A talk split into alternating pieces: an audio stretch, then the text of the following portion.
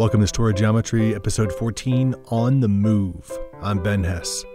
So, between 35 and 40 million Americans, that's like 11 to 14% of the population, move every year. This is according to the US Census Bureau and real estate metric site Home Data.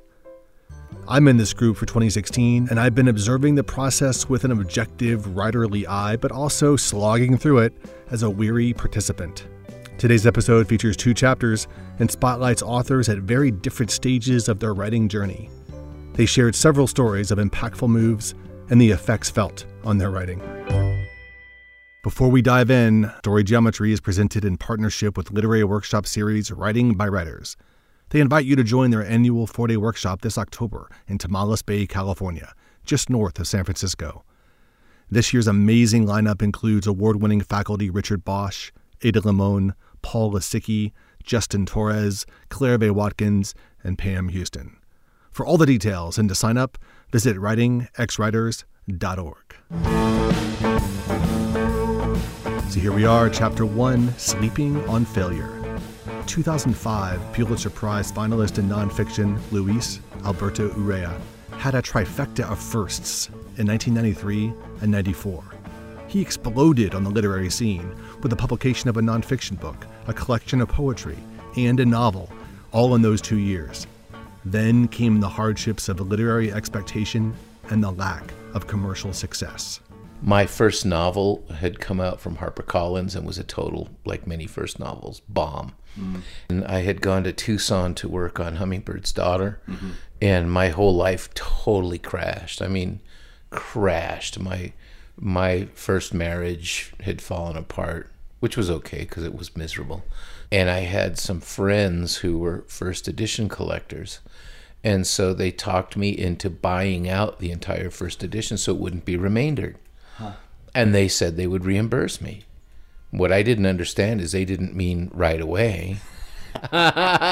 so I ended up in Tucson with zero savings left. And lots of books. Hundreds and hundreds and hundreds of books in boxes. And so I ended up living in, in a little uh, 400 square foot adobe with just enough money for rent. I didn't have enough money to eat, and I had no furniture.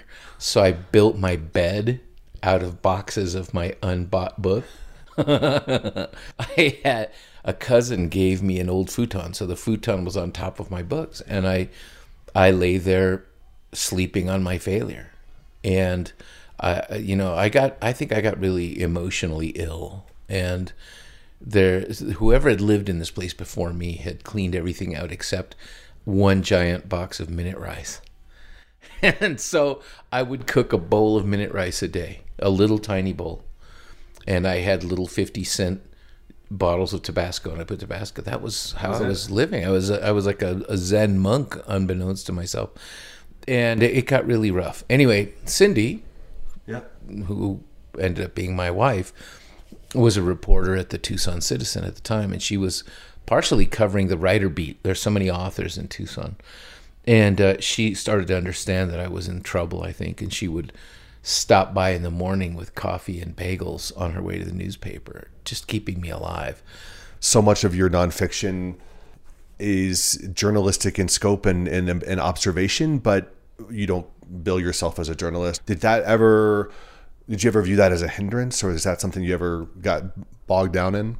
You know, it's interesting because being married to an actual journalist, that really put the kibosh on my fantasies. Because those those you know, in spite of all the ridiculous, endless attacks on journalism that politicians enjoy, it's an easy target. And real journalists are just you know it's a, it's it's an incredible duty, an incredible skill set, and people you know who've gone to to journalism school and been in the trenches and they know how to construct a story and how to yeah. think. I came to it as a as a personal essayist, a sort of right. experiential essayist, and the reason I was here in Boulder going to grad school is I had written a book about Tijuana that was rejected for 10 years.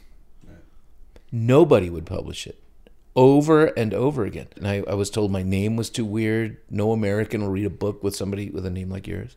I was told to add an Anglo name uh-huh. to make myself more acceptable.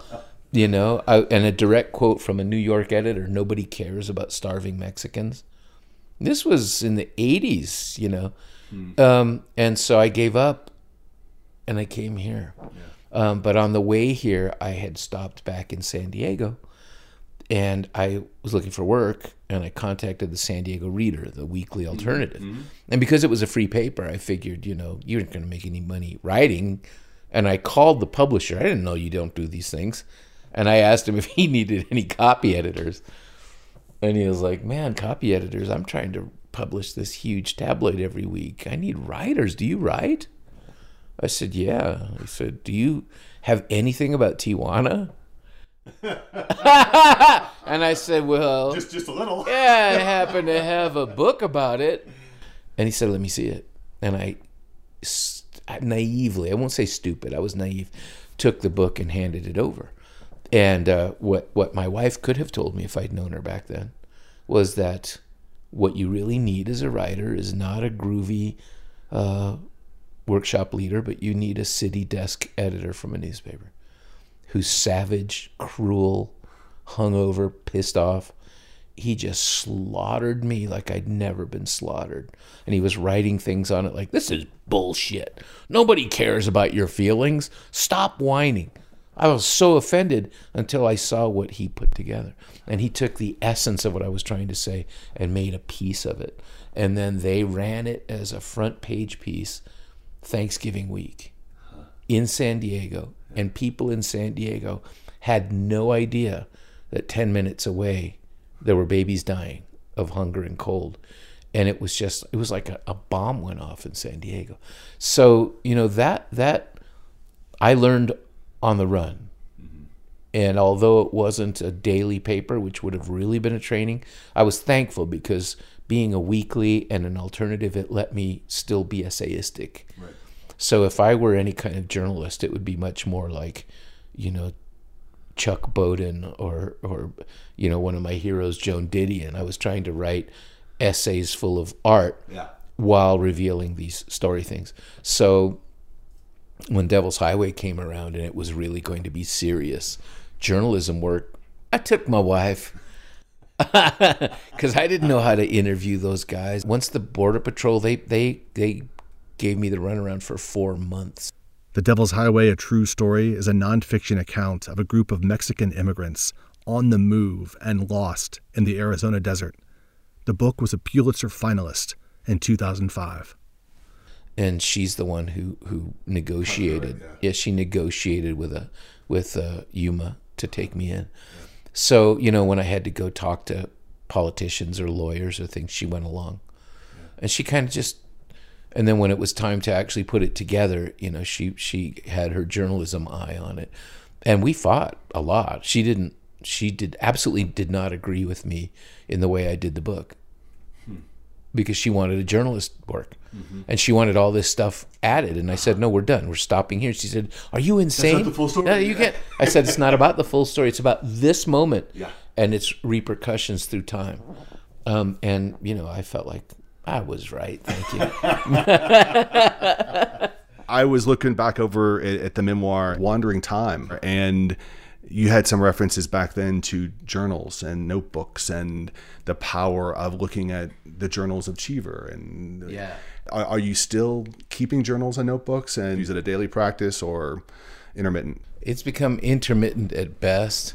I think that the you know the thumbnail of Satan, i.e., the iPhone, has destroyed journaling for a lot of people because you find out you know you post something on Facebook or you you know you jot observations on the road. That's what I do. Um, but yeah, I like I like journaling and Wandering Time. Um, ironically enough, is my favorite of my books because it was written completely in freedom with no one editing, no one just did exactly what I wanted, for better or for worse.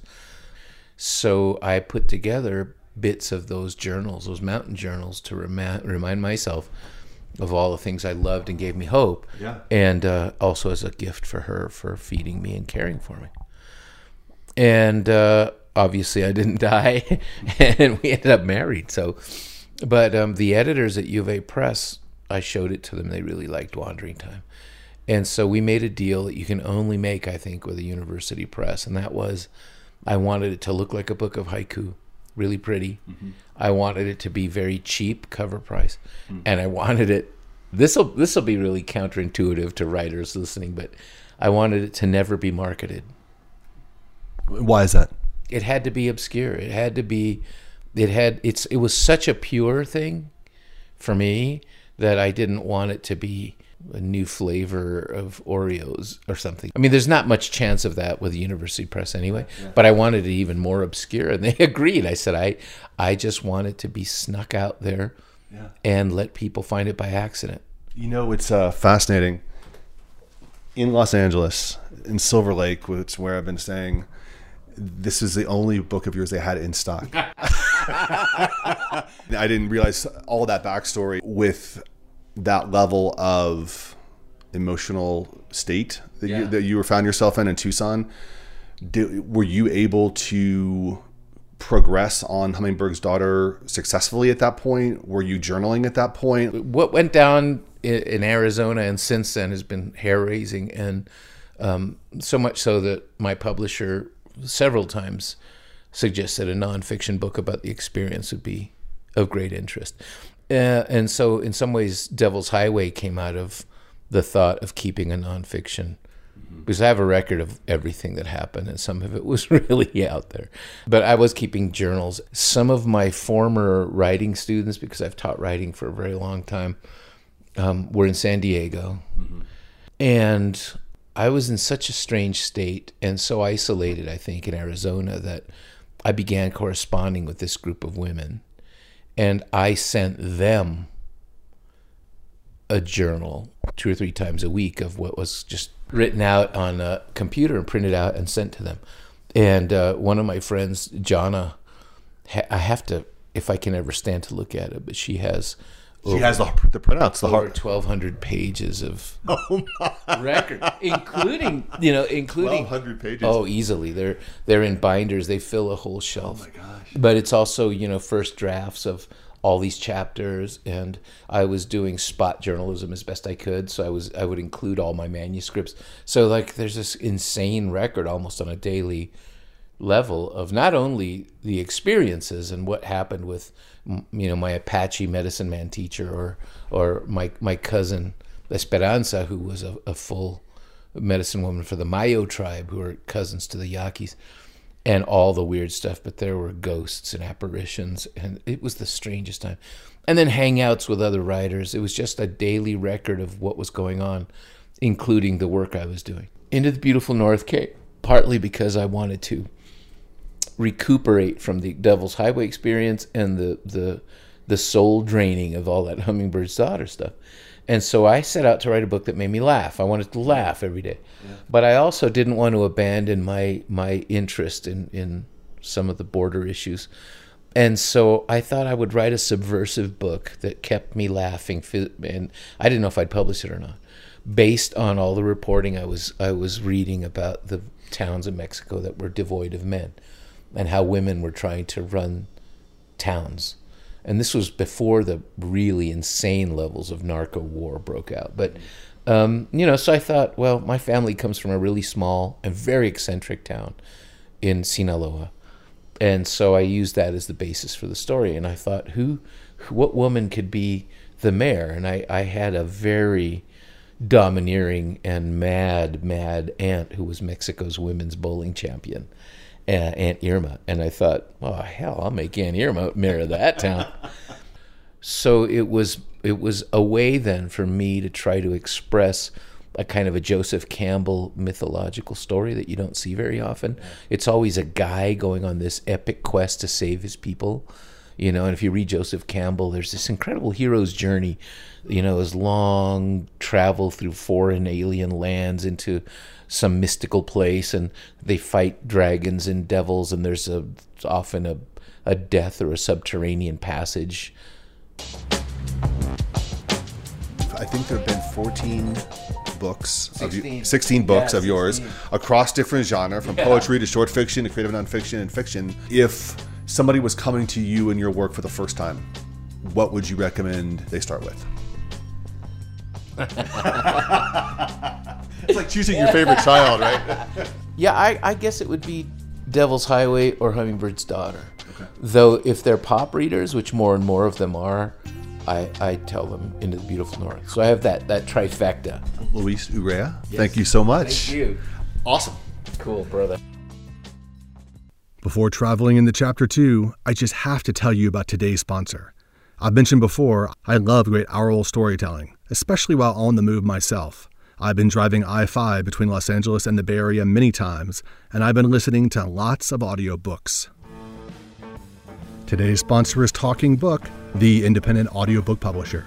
They will produce your audiobook and get it pumping through the largest distribution network available to authors anywhere. Killer audiobooks, like the PEN Open Book Award finalist, Forest Primeval, by celebrated poet Vievee Francis. With Talking Book, authors call the creative shots and receive the highest share of royalties. That means more control of your work and more money in your pocket. Go to talkingbook.pub and turn your story into your audiobook. Blogger Gretchen Howell arrived in Boulder back in April for Writing by Writers Generative Workshop on her loaded down touring bike. When we chatted, I quickly discovered that not only is she traveling the United States on two wheels, she's also looking for a new home. Now I don't really have a home to go back to because my parents have decided to move and I can't really afford California without them.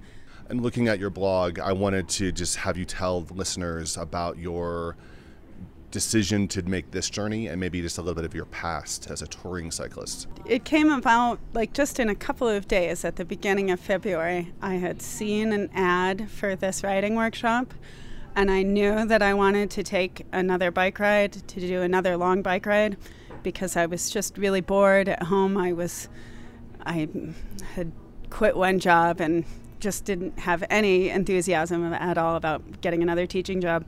So I decided I could ride my bike from California to Writing by Writers in uh, Boulder and then continue on to see more of my friends and visit visit different places I hadn't seen in the US and hopefully go to some more riding workshops on the way. Did you cycle as a kid or just curious the background of all this? No, I didn't cycle as a kid either. I um, we had ponies, and uh, uh, I did a little bit in college. Um, I, I, lived in a cycle city, but then I had a big uh, bike accident, and I didn't cycle again for years. Uh, but no, I read a book uh, called Miles from Nowhere that um, inspired me, and then there's a website called uh, CrazyGuyOnABike.com that is night after night of reading um, of adventure travel. Basically, it's a it's a way to be an adventurous traveler um, to see a place, you know, inch by inch, and but to be able to carry a lot more gear than you can on your back. For me, that's a, a big issue, and. I wouldn't say at all that I'm a mountain biker. I'm more of a commuter. Uh-huh, uh-huh. um, but I don't have any fancy tricks. I'm not. I'm not. Um, I am. I know I'm strong, but I'm not that fast. Maybe not fast, but since meeting Gretchen back in April, she's biked 1,200 miles. And as of this taping, she's near Lake Superior in northern Minnesota. I cycled around Asia for about two and a half years. Was my first international trip. I, my first big trip was Seattle to San Diego, um, which is a long trip, but it's very well. Uh, there's a place to stay every night. You know where you're going. There's maps that you can get online and books. Uh, my big adventure, uh, international adventure, started in Singapore and went through Malaysia, Indonesia, East Timor, Australia, New Zealand, India, Nepal, and Bangladesh. And I tried to have maps, but mostly that was I made it up as I went along. I met up with different people. I didn't do a whole lot of free camping like I do now because it's hot and hotels cost $5 a night. But I did learn to trust my instincts about, you know, accepting help from people or, you know, who to trust on the way. And that's, I suppose, the, the biggest thing that you learn when you're depending on just yourself and your bicycle in, in foreign countries. But that kind of experience definitely makes me um, confident about doing it here. Mm-hmm. And I can see for people just starting out, you wouldn't know who to trust or if you could really ride up a hill, things like that. Right, right. Mixing in the writing with with this, what's your writing background and uh, you know, are you pursuing uh, taking the blog that you're writing and maybe turning that into some personal essays, or have you written creative nonfiction, fiction, or essays in the past? Just give us a sense of the kind of stuff you, you like to write, and then maybe uh, what you like to read or listen to. I am a, a, a very diverse and enthusiastic reader. Uh, and now I'm also a sort of obsessive podcast listener. Brief interruption to say that Gretchen has since written a blog post with all of her podcast recommendations broken down by genre. And yes, full disclosure, the literary section includes story geometry at the top of the list. Thanks for that, Gretchen. I'll be placing a link to her post in our show notes. But here's more from Gretchen Howell. The writing for me is still a very difficult process. Uh, it is not as easy as riding a bicycle. um, but I really enjoy reading about people's adventures and people who are inspiring, especially women, especially single women, especially older single women.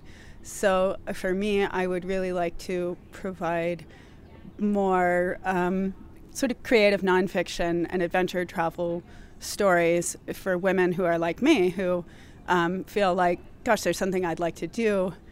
How do I do it? And you know, you know, what do I do with this impulse because I don't feel like we have a lot of, uh, you know, road books or inspirational things to read. Have you read or seen the film of Cheryl Strayed's Wild? Oh, absolutely, absolutely. And you, you know, you'd be surprised how many people I still see reading it when they're on vacation at the Grand Canyon. You know, I see people in, sitting in the campground reading Cheryl Strayed. And I saw a picture of her and Pam Houston on vacation together in Hawaii, and just about squealed to see my two favorite writers on vacation together in one of my favorite places. What was the first Pam Houston book you read, and like what, what kind of what's the history uh, of just you as a reader or a fan of hers, and and ultimately it, it led you here? I read Cowboys Are My Weakness. Actually, my sister and I both read it, and you know traded it back and forth for years and talked about it for years, and she loved Pam stories for the horses and the dogs, and I loved Pam stories for the adventure and the boyfriends. And um, and then yeah, I've read all of her books, but that still is always the, the first one for me yeah. with all the river rafting. And she really is a, a pioneer in terms of um, being a, a, a woman out in the world in, in sort of a manly world, but uh, not really you know, she isn't she is still herself and not, you know, confined to some sort of idea about about, about being a, a man's woman or a glamorous woman or you know just doing it the way you want to do it. Yeah, yeah.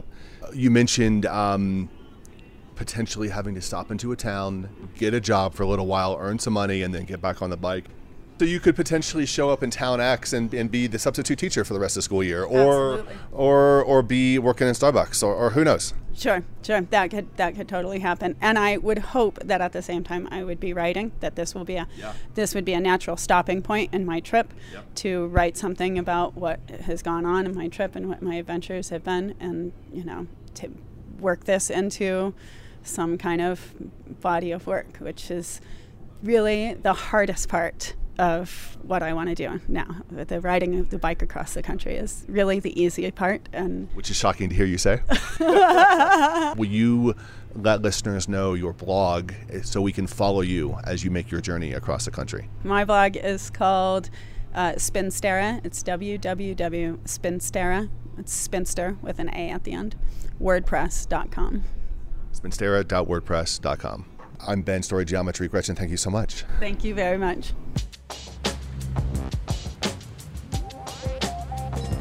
With the political conventions behind us, I'll close today's episode with the next selection in our election year lit series, writing by, about, or influenced by presidential politics.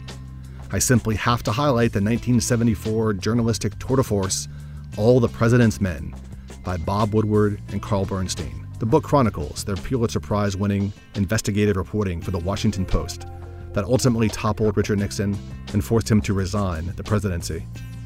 It was named to the all time 100 best nonfiction books by Time magazine, and was also made into an award winning film of the same name, starring Robert Redford and Paul Newman as the reporting duo.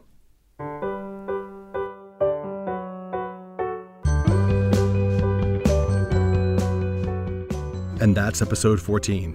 Warm thanks to Luis Alberto Urrea and Gretchen Howell for sharing their candid personal stories about being on the move and the effects on their writing.